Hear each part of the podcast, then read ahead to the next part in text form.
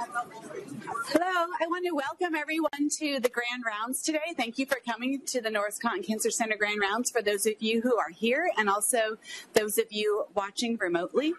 It's my great pleasure today to introduce Dr. Erika Moen as our speaker today.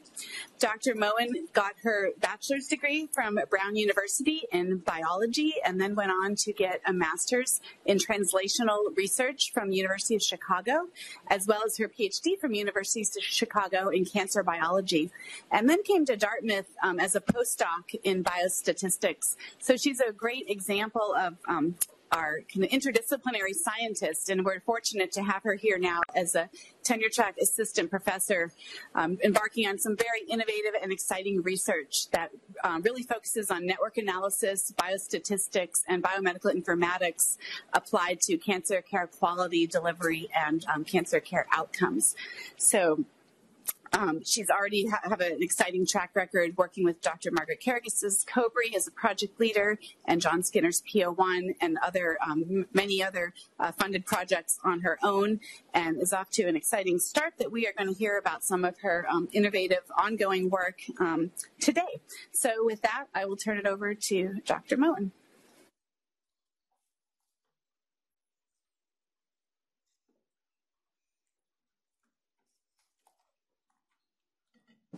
Hello, everyone. Is the mic working? Okay.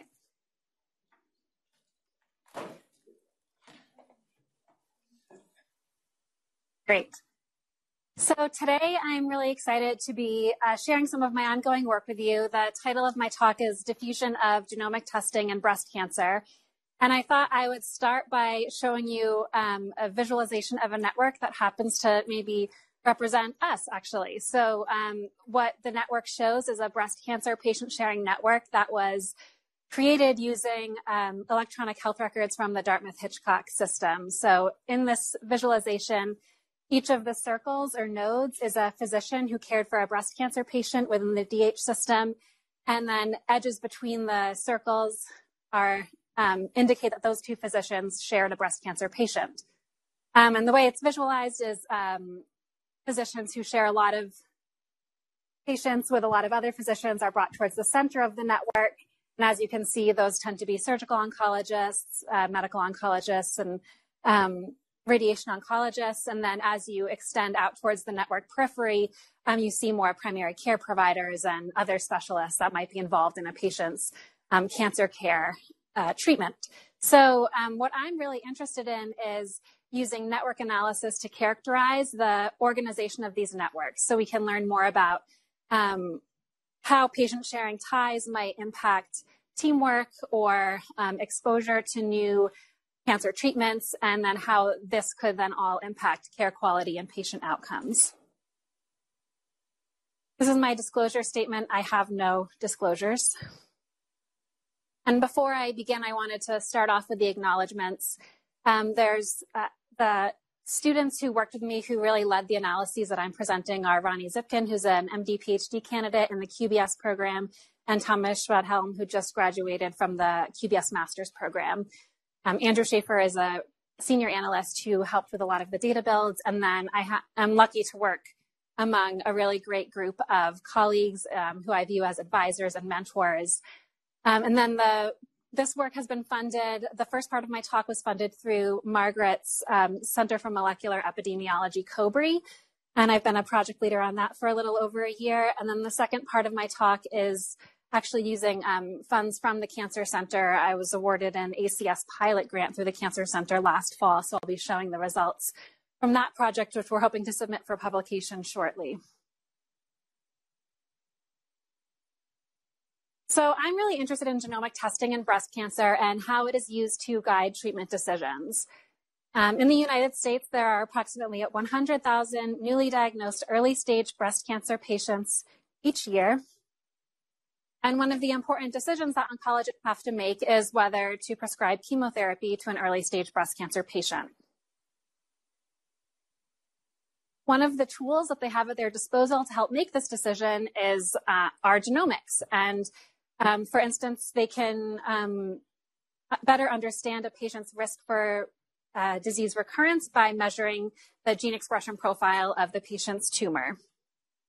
And one of the most widely used tests that um, accomplishes this is called Oncotype DX, and it's a gene expression profiling test that measures the expression of 21 genes and then categorizes the patient based on their uh, risk of disease recurrence. So what this test does is it identifies patients who are who have a low risk of disease recurrence, who are therefore unlikely to need um, adjuvant chemotherapy in addition to hormone therapy. So it's identifying patients who we can spare the toxic side effects of chemotherapy because they're unlikely to receive any benefit from receiving that adjuvant treatment.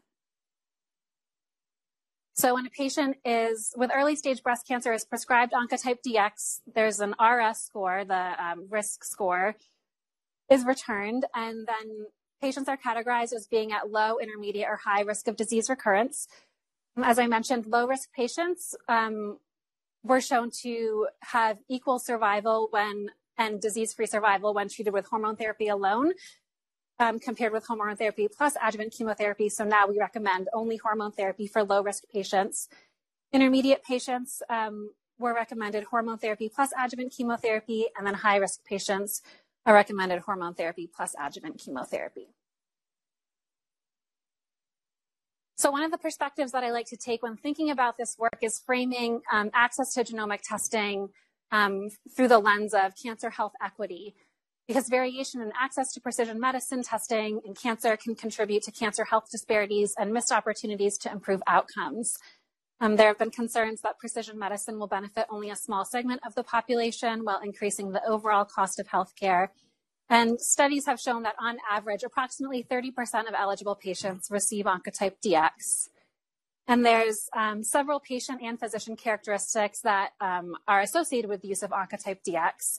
So just for a patient to be eligible, things like breast cancer stage, lymph node status, and hormone receptor status are all evaluated um, in addition to patient age. And these are um, uh, all of these characteristics should be evaluated in terms of um, the decision to use Oncotype DX. And then studies have also um, studied physician characteristics that are associated with genomic testing in general, not necessarily specific to Oncotype DX, but they found that clinical experience um, was associated with use of genomic testing, meaning um, years since graduating from med school, uh, physicians who graduated more recently are more likely to incorporate genomic testing into their clinical practice because they received more training for it. More recently, um, local practice norms. So it could be that the pr- practice decides to adopt a certain test. So then um, that impacts the individual physician and familiarity with genomics. So how comfortable the physician is with genomics, just in terms of interpreting the results themselves and communicating the results to patients. So my two studies leverage state and national data to uncover patterns related to genomic testing in breast cancer. Uh, part one of my talk is the um, project that was funded by the COBRE, and in this project, I investigate factors that impact physician uptake of Oncotype DX. So in this study, I'm interested in early adoption and diffusion of Oncotype DX in breast cancer care using national Medicare claims data. And then in the second part of my talk, um, I use New Hampshire State Cancer Registry data to study the trends of Oncotype DX and chemotherapy utilization for breast cancer patients in New Hampshire. And this was the study that was funded by the um, Cancer Center funds. So the reason why this is important to study is that variation in Oncotype DX use persists. This test has, was FDA approved in um, 2006. Um, and several studies have since then investigated patient characteristics that are associated with um, Oncotype DX testing, and they found and several studies have shown that white patients are more likely to receive the test than non-white patients. Uh, one study showed that you are more likely to receive the test if you were cared for by a medical oncologist with fewer than five years of clinical experience, which is sort of supporting the hypothesis that um, oncologists who received more recent training in genomics are more likely to adopt genomic testing in practice. And um, Patients are also more likely to prescribe another breast cancer molecular test, um, which could just be that the practice has incorporated um, genomic testing in a more routine manner. However, not much is known about how provider and health system factors influence early adoption and diffusion of Oncotype DX. So the objective of my study was to identify associations between characteristics of medical oncologists and their peer networks in early adoption and diffusion of Oncotype DX.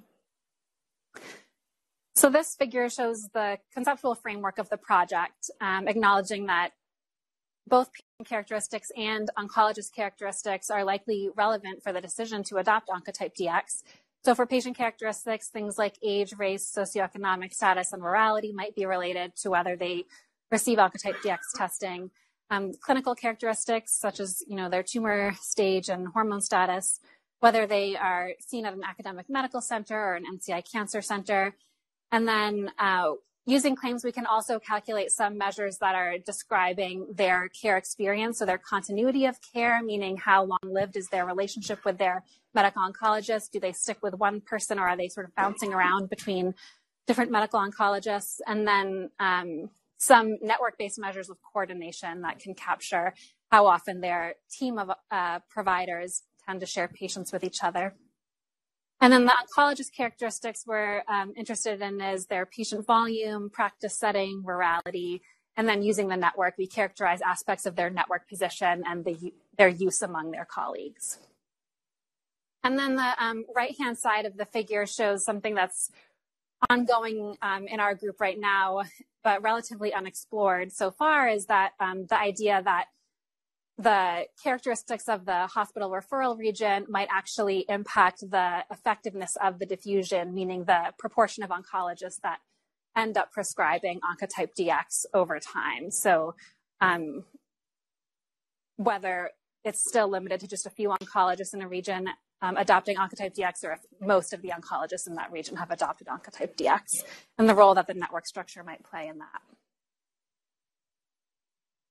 The first step in this project was to use the national Medicare claims to assemble a breast cancer patient sharing physician network. So we identified uh, Medicare breast cancer patients using a validated claims-based algorithm, which is um, will enrich us for newly diagnosed breast cancer patients. And then using their claims, um, we linked them to the providers they saw uh, 12 months following their diagnosis and three months prior to their diagnosis. So we're trying to identify all of the providers they saw within a time of active breast cancer treatment. And this is actually um, what we call a bipartite network where edges exist between patients and providers, two different types of social entities. And then we project that to a unipartite network shown on the right, where the edges are the physicians and ties between physicians exist if they share patients. So in this case, um, physicians A and B share a patient, so they would be connected in our network. Physicians A and C don't share a patient, so they're not connected in our network. So we assembled a national breast cancer patient sharing network for the years 2008 to 2013.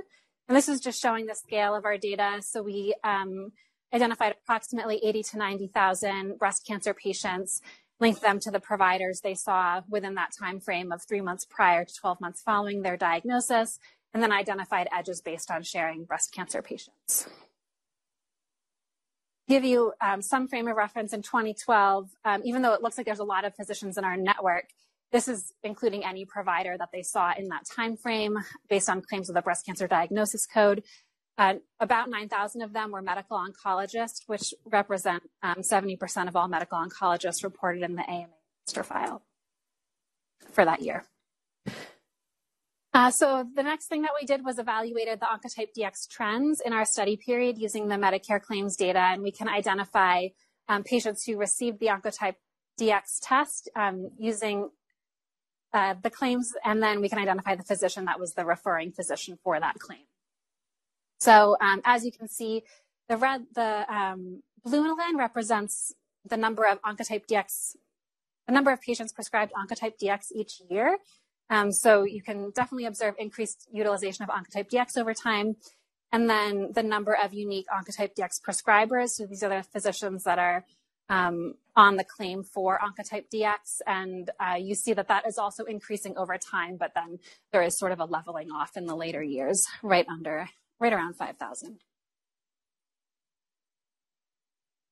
And this is, um, it's sort of interesting to zoom in at some of the earlier months. So I mentioned that um, it was CMS covered Oncotype DX in 2006.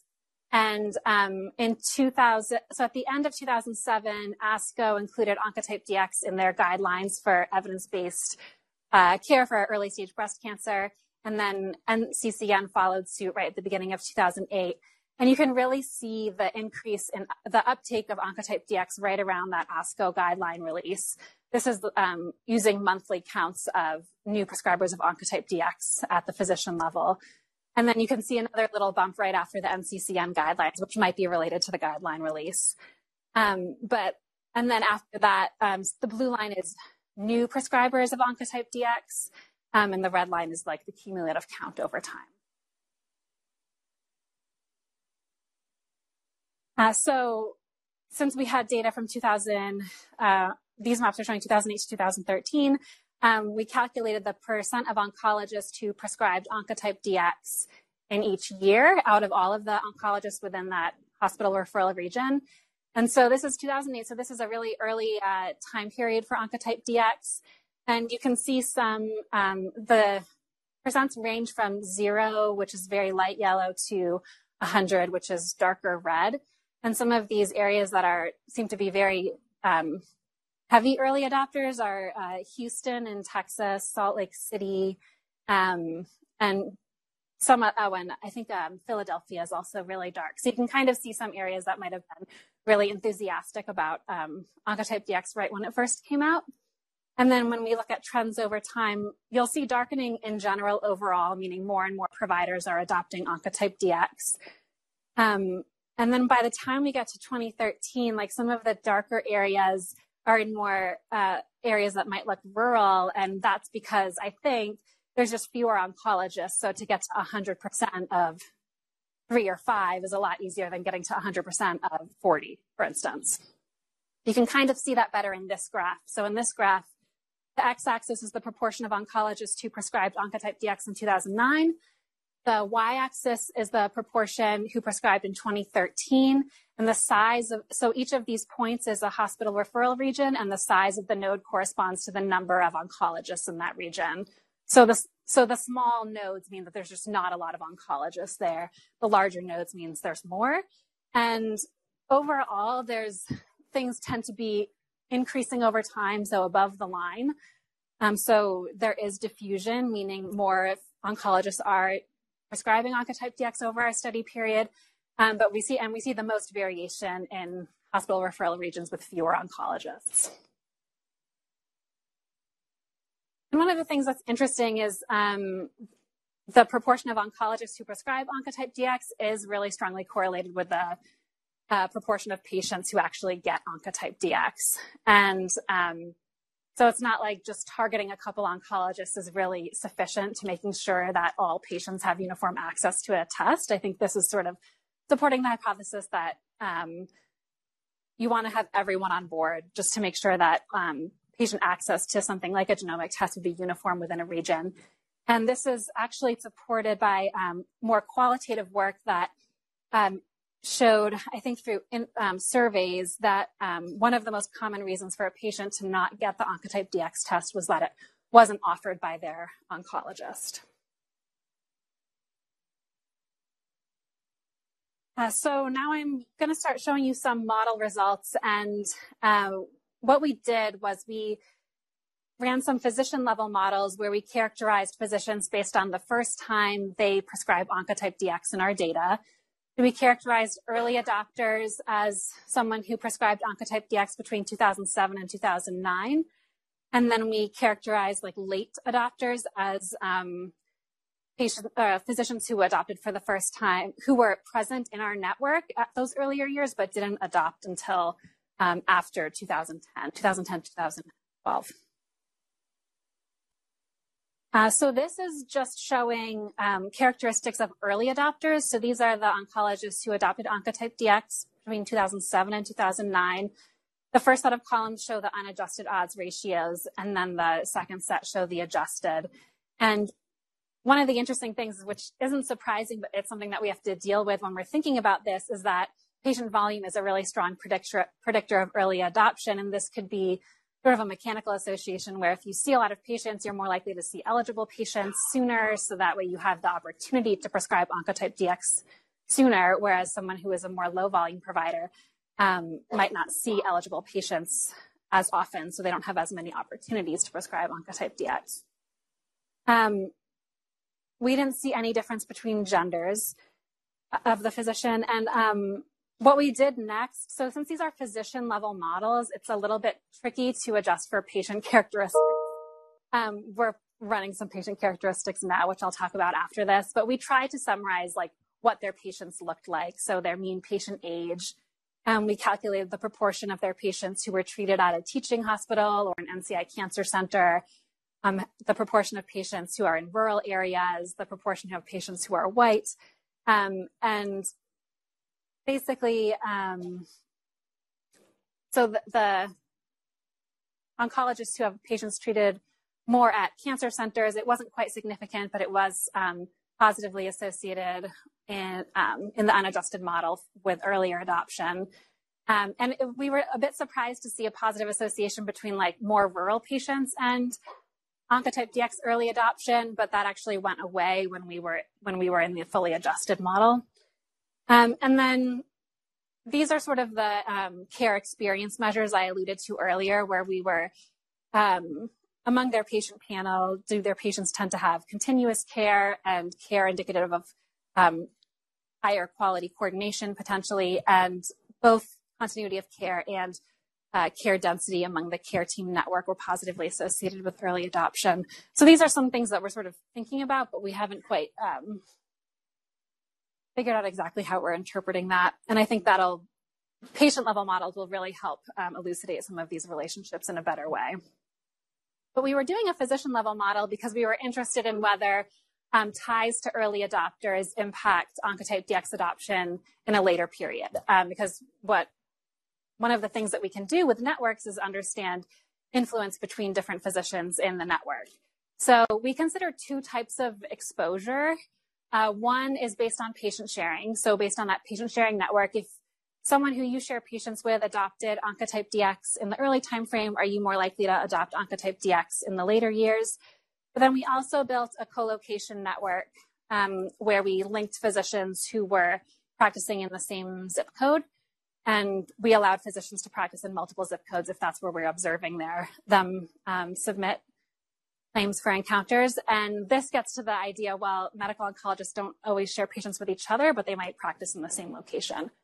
Um, and co-location networks haven't been um, explored as much in, in this like provider network space compared with patient sharing. Um, so the two bottom rows are um, sort of those two exposure measures that we were interested in. And this is now predicting um, whether a physician adopted Oncotype DX in 2010 and 11. And in the unadjusted models, both sharing patients with an early adopter and being co-located with an early adopter were associated with adoption. Um, but then in the adjusted model, uh, just the co-location exposure remained significant. Um, some of the other associations were um, similar to above. And again, patient volume is sort of this like big confounder in our analyses, um, I think. So we ended up stratifying by high, intermediate, and low volume providers. Um, so we looked specifically at the highest volume providers and the lowest volume providers. And what we found was that um, this like idea of exposure, especially co-location with early adoption, uh, early adopters was strongest among low volume providers. Uh, so the idea that um, if you're high volume, you might rely less on exposure through peers compared to a low volume provider. And I think this might make intuitive sense. I mean, the idea that network effects are going to be exactly the same across all these different contexts is unlikely. So, um, you know, considering the volume of the provider, where their uh, practice setting is, are they rural versus urban? Are they in an academic teaching center? Um, all of these things might interact with or might affect the influence of network effects on an outcome. So that's something that we're interested in exploring more.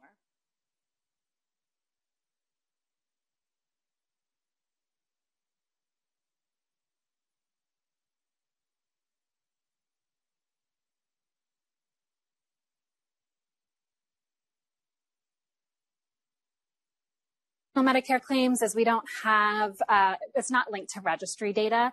So while we get like the nice national network, we're um, missing some important variables that are um, helpful when doing patient analyses. So we are um, right now running some claims-based algorithms to exclude patients who are stage four.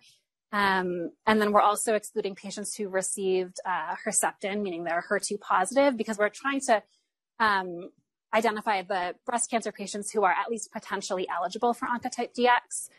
And then um, doing that, we'll be able to better um, under, we'll then do some hierarchical modeling where we can adjust for all the patient characteristics that we have and then look at characteristics of their providers and characteristics of their um, hospital referral region in terms of what predicts a patient receiving Oncotype DX.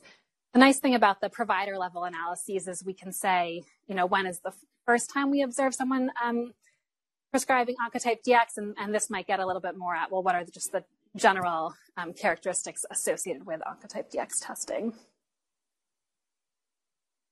And one of the things that I'm um, excited about moving forward is linking the effectiveness of the diffusion to network characteristics. So these are examples of three hospital referral regions. We only included um, cancer specialists in these networks, so it's not all the providers, it's just the you know, medical oncologists, radiologists, and surgeons. I think those were the three that we included. And um, right now they're just colored according to what year they first adopted Oncotype DX. And I'm just interested in, um, you know, how, what are the network structures that are associated with more oncologists ending up adopting Oncotype DX by the end of our study period? Um, does it have to do with the structure, the organization of the ties, or the centrality? So, how central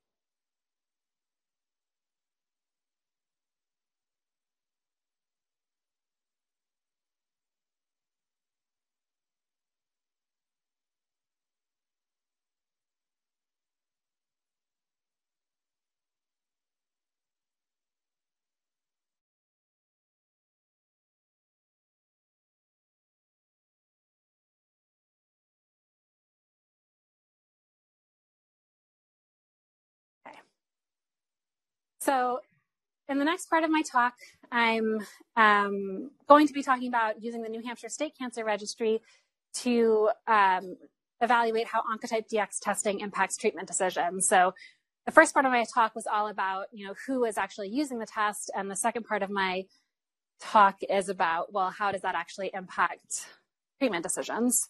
Um, are we changing the way we're prescribing chemotherapy and things like that? So um, just to remind you, um, once the patient is categorized as low, intermediate, or high risk of disease recurrence, that would impact their treatment strategy. Basically, the decision of whether adjuvant chemotherapy is recommended or not. And in uh, 2013, there was a paper, it was a systematic review and meta analysis published in Breast Cancer Research and Treatment, and they did um, sort of look at all the studies that had evaluated whether oncologists changed their treatment decisions following Oncotype DX testing. And they found that in general, 20 to 40% of the time, the oncologists were changing their decision based on the Oncotype DX test, showing that this test is having clinical utility. It is changing um, the treatment plans for some of the patients that receive it. And there have been several studies at this point that have studied patient characteristics associated with receipt of chemotherapy following Oncotype DX test results. So increasing RS score, meaning increasing risk of disease recurrence, is positively associated with receiving chemotherapy. Larger tumors, younger ages um, were both associated with um, receiving chemotherapy. For race, there's actually been some mixed results. Some studies show that um, you know, white patients are more or less likely to receive chemotherapy, so that hasn't really been consistent in the literature. And then there was a study that showed I think patients with higher income are more likely to receive chemotherapy. However, little is known about how physician characteristics impact treatment recommendations following Oncotype DX testing. So the ob- objective was the study was to examine patient and physician characteristics associated with Oncotype DX testing and treatment decisions using New Hampshire State Cancer Registry data.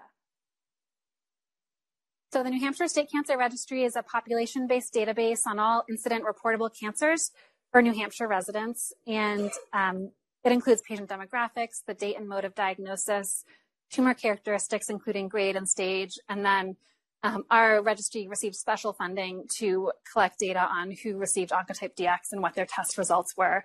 And then we have their treatment plans. So we can not only investigate who gets Oncotype DX, but then what their treatment plan was following that. So we had data for years 2010 to 2016. We started out with about 10,000 patients, excluded um, approximately 2,400 patients with DCIS or unknown stage.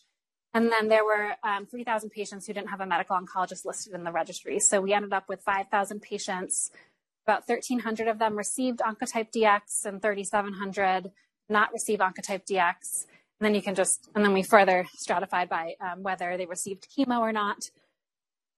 And this is maybe better visualized in this graph here, where the blue line shows patients who didn't receive Oncotype DX, and the red line shows people who did receive Oncotype DX, and the proportion or the percent of patients receiving adjuvant chemotherapy treatment um, by those two groups. And over our study period, there's not a huge change in the percent of patients receiving adjuvant chemotherapy for those who weren't treated with Oncotype DX, but there is actually a, a pretty significant decline in the of patients who receive chemotherapy within the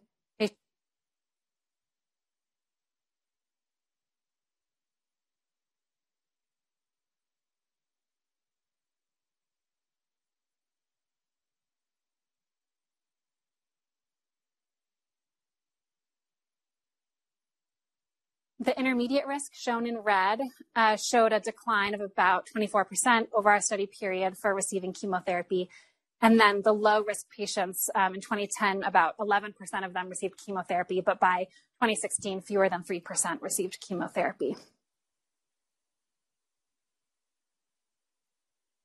So these are the medical oncologists that we identified in the registry data.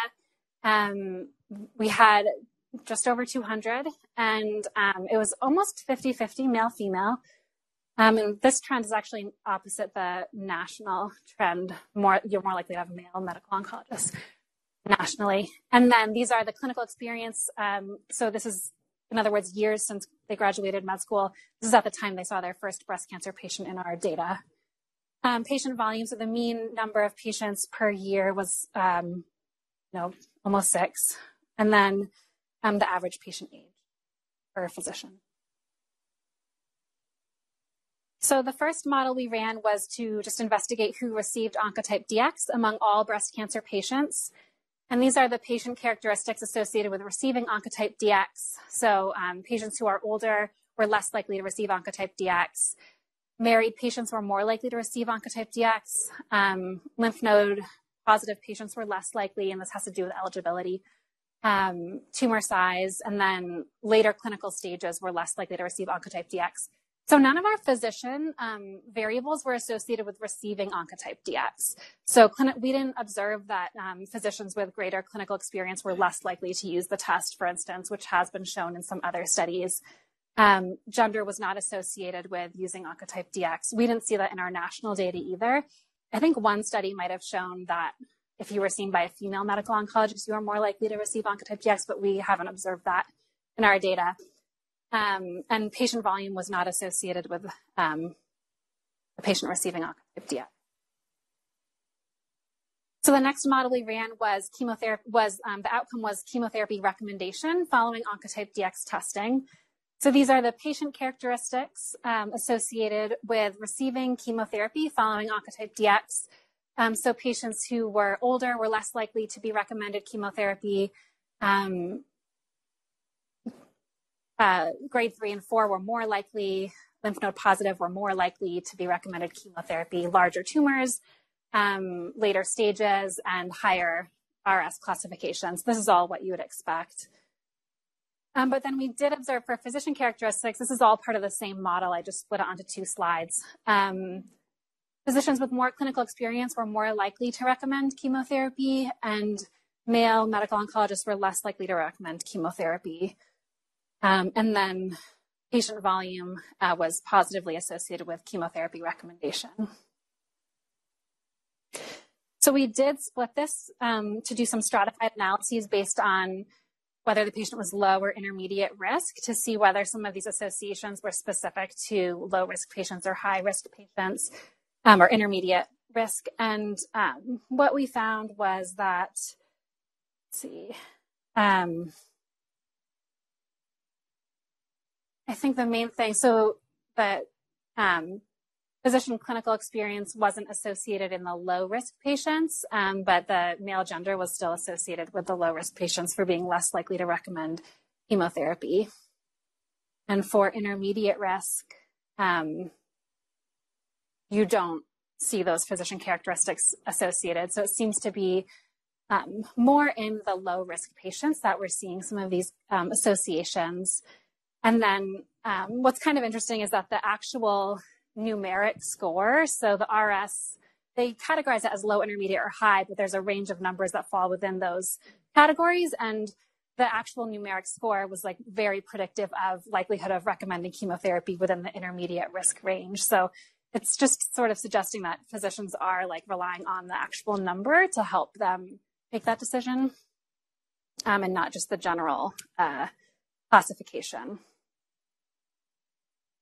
Okay, so what we were doing was we were running these multi-level models um, and we were including uh, what's called a random effect for the physician. So it's to account for unobserved clustering of patient, um, unobserved clustering by the physician. So um, if there's low variation in the decision to prescribe chemotherapy between physicians, for instance, if these three physicians all, all saw these five patients, which are um, otherwise very similar, they would make you know the same decision. Um, if there's high variation in the decision to give chemotherapy, you might have a physician who's just more cautious and likely to prescribe chemotherapy, someone who is just at baseline less likely to res- prescribe chemotherapy, and then someone who's kind of in the middle. And um, we can use our model results to actually quantify the amount of unexplained variation that's due to just variation between physicians. So we did that for each of our clinical decisions. So we did it for receiving Oncotype DX, um, recommending chemotherapy after Oncotype DX and um,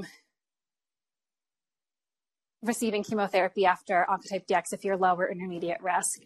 And this ICC, this interclass clustering coefficient, ranges from zero to one, one being there's a lot of clustering within physicians, meaning there's a lot of variation between physicians and how they're making this decision, and a zero would be that there's no variation. And what you have the highest amount of variation um, between physicians is observed in receiving chemotherapy after a low risk ODX test result, meaning that um, for patients who have the low risk, it seems to be that there's some between physician variation that's driving a decision to prescribe chemotherapy that isn't explained in our. Um, so it could just be something like, you know, a baseline tendency or sort of this measure, you know, the idea of being either cautious or um, something like that that we can't capture in a model, but that is explaining a lot of the variation in the decision to prescribe chemotherapy after Oncotype DX testing. So I think um, these studies on Oncotype DX do have implications for current and future use of Oncotype DX. Um, just in 2018, the New England Journal of Medicine published the results of a really large randomized clinical trial that was focused specifically on evaluating whether um, patients in the intermediate risk range were likely to benefit from chemotherapy. And they found that um, overall, patients in the intermediate risk category aren't likely to benefit from chemotherapy unless they were a younger age. Um, so, again, this is sort of just um, getting at the guidelines are going to be continuing to change as more evidence emerges about how this test might be useful. So um, understanding how whether physicians are using it and how they're using it will be helpful in terms of um, continuing to make sure that the test is being used um, in light of the latest evidence. And it's also being used in different ways.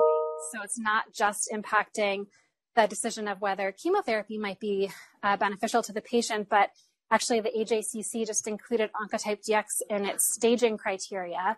So um, it's essentially it can be used to downstage patients to stage 1A if they meet um, any of these other criteria. And then when the Oncotype DX test shows that they have a recurrence score of less than 11, these patients would be downstage. So this is sort of like a different use of Oncotype DX in cancer care. Um, but again, it is relevant for um, you know, how we're thinking about it's being, how it's being used and, um, and how it could be used moving forward. So in summary, um, in part one, I, ta- I showed you some of our preliminary work on factors that were associated with physician uptake of Oncotype DX. So thinking about early adoption and diffusion. And we studied patient sharing and co-location with early adopters um, and identified them as positive predictors of adoption of Oncotype DX in the later time period. And the effects of co-location were strongest among low volume providers. So this is something I'm like really interested in exploring more is um, thinking about where the network tends to be the most important and how can we learn about um, like diffusion in different settings by um, stratifying networks based on different criteria. And then in the second part, um, I showed you how, um, I showed you the results from our um, New Hampshire State Cancer Registry data on how Oncotype DX testing impacts treatment decisions. We found that um, oncologists with more clinical experience and female oncologists were more likely to recommend chemotherapy following testing, um, and that there was substantial between physician variation in chemotherapy recommendation, especially among the low risk. So that I'm happy to take any questions.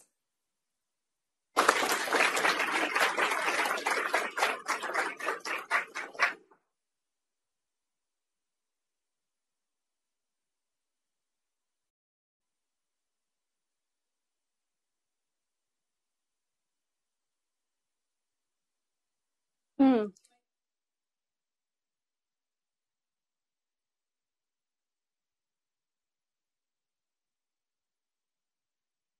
Yeah, so um, I mean, some so to get at that a little bit, like some people have tried to study like attendance to national conferences and things as like another way to get exposed to um, certain things. And I think patient volume might help with that. Like if you're a rural provider, but you see a lot of breast cancer patients, I think you might be more likely to be up on that literature compared to a rural provider that sees very few breast cancer patients.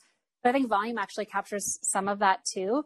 Um, but yeah, I mean, there's a lot that using, I mean, the great, the good thing about using the Medicare, like the national data is you get sort of a broad, like a general population of oncologists, but it's hard to get some of the more nuanced data, like that you might get if you are focusing on a specific site or something.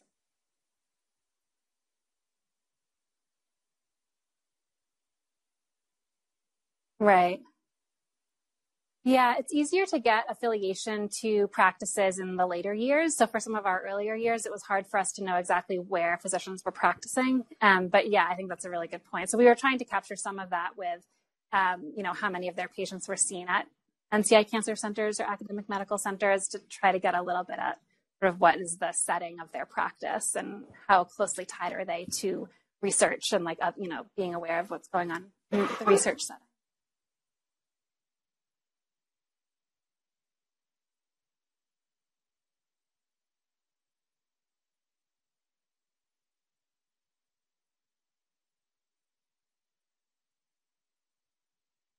Yeah. Right. Oh, that's a good idea. So we did include, we included the actual risk score in these models um, to adjust for that. But that is, I mean, so we, but we didn't look like really at a physician level, physician level to see what their risk scores were and whether maybe that is just varying. But um, we did control for it in these models.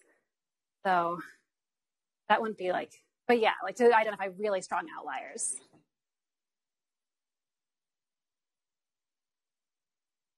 Right. Yeah. Gabe's.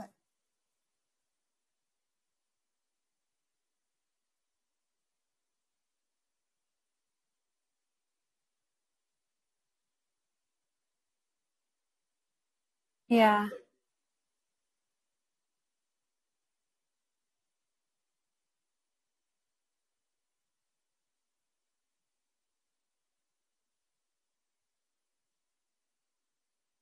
Yeah. So we can't, we don't have subspecialty. I don't, I mean, we don't have like something like a breast cancer subspecialty. And the issue is we don't know what their like patient denominator is. So we know how many breast cancer patients they saw, but we don't know what their, what the denominator would be. So I, within the Medicare data, we, Right. The registry data we can't. But yeah, we could we could do something like that in the medical. Um, that's a good idea. Believer. Based on interval.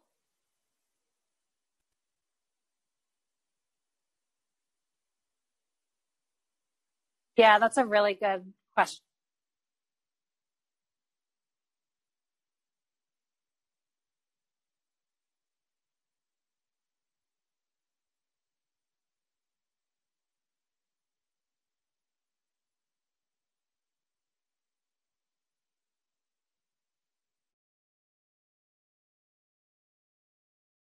Right.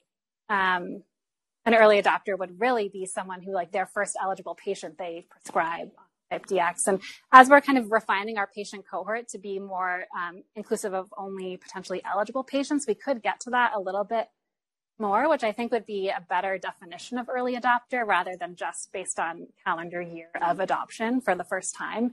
Um, it just gets to be, you know, we would have to make a lot of, I think,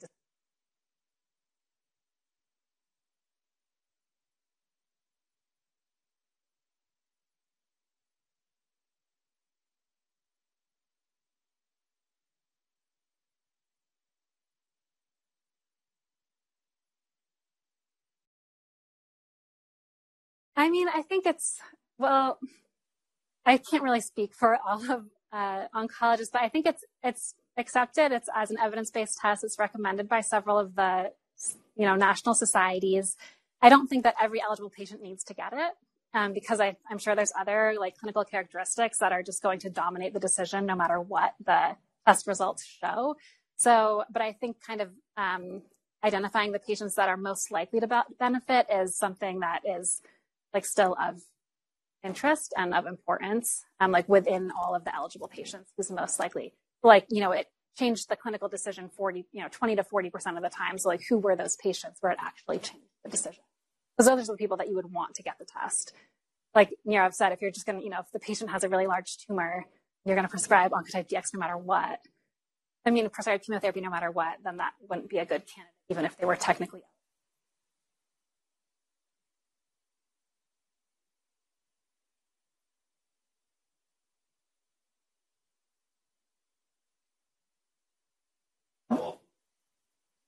This is definitely the most dominant in the United States.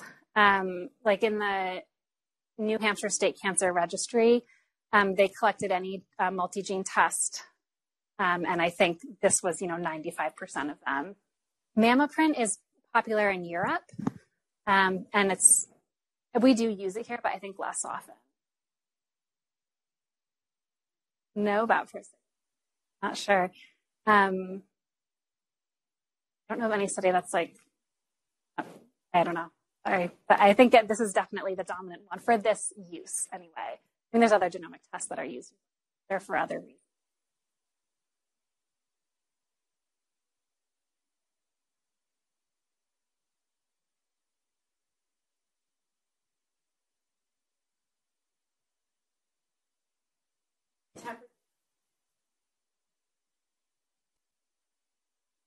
Yeah. Right.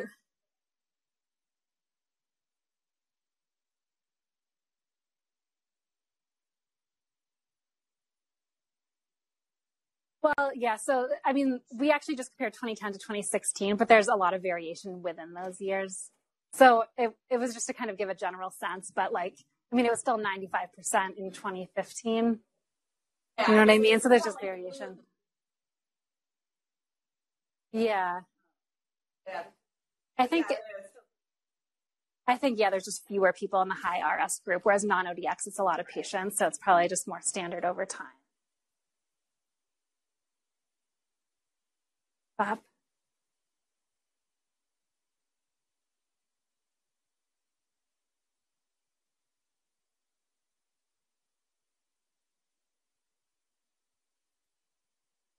what do you mean by a care pathway?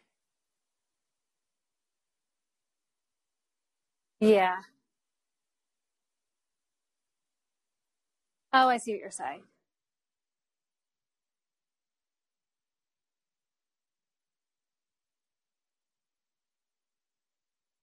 Do we have one that would be relevant? Yeah.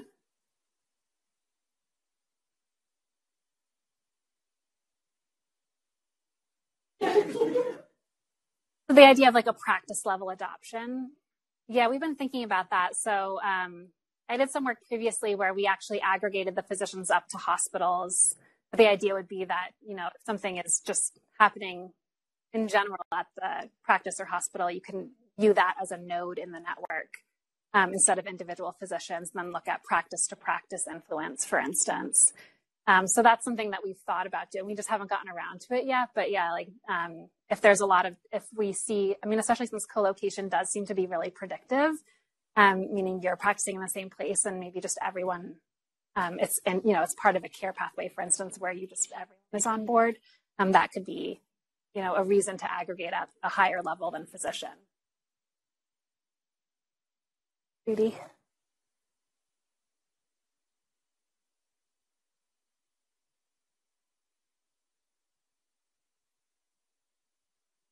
Yeah.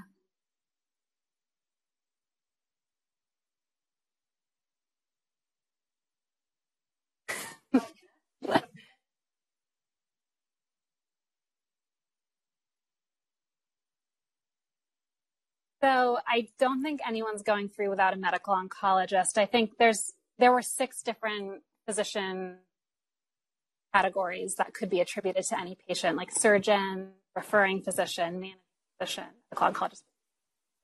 I think there's just missing this in those variables. Um, Yeah, I mean, the, so I presented this some of this work at the registrar meeting. Um, Judy invited me to present to the registrars who actually collect the data for the registry, and um, some of them seem to be under the impression that like they are always reporting medical oncologists. So I don't know if it's variation by site um, in terms of you know who's not reporting, or they they were saying that um, you know, sometimes they would just get that information from sitting in on the tumor boards. So that's how they figured out, or it would be based on EHR. So yeah, I mean, I think that um, how that variable is actually recorded might, yeah.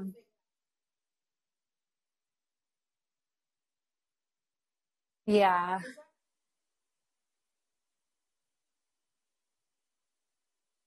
Right. Yeah, yeah. I think that I don't think it was like I don't think it was so black and white like that. I think we did explore that a little bit to make sure it wasn't just like a, you know a hospital is completely missing, and I don't think we had that. Um, also, some of the well, it wasn't just that they didn't have a medical oncologist. Sometimes we just couldn't link it to NPI. I think was another issue. So if it was recorded as a hospital ID or an, like some people record it as just like the last name or something, and if we can't link that to an NPI, which gives us the other information, like their specialty and to confirm and their gender and things, um, we don't know. So it might have just been the ID wasn't useful to us. I mean, a bunch of the hospitals did provide crosswalks when we asked, so we tried to fill in. Yeah.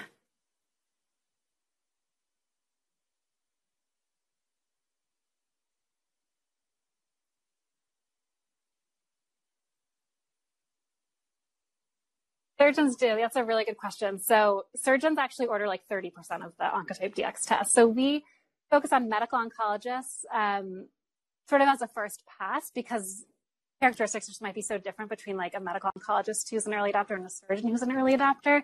And one of the things that's interesting is sometimes it actually might happen as a team where like the surgeon recommends the patient for Oncotype DX, but the medical oncologist is actually the one that's ordering it. So I mean, we've thought a lot about of how to deal with that issue of are we, you know, if we are going to start thinking about surgeons, do we, you know, consider them, you know, do we consider anyone who treated that patient an adopter because we don't really know who was the first to say this person is, I mean, it just gets to be like, and you're making decisions that you don't really have a lot of evidence for. But I think maybe a separate analysis on surgeons would be interesting to do um, to see if there's certain either regional variation in the extent to which that is happening or um, yeah, um, and I think one like another option is just to say, well, do two medical oncologists share the same surgeon or share patients with the same surgeon, and that could be another way to kind of loop the surgeon in a little bit.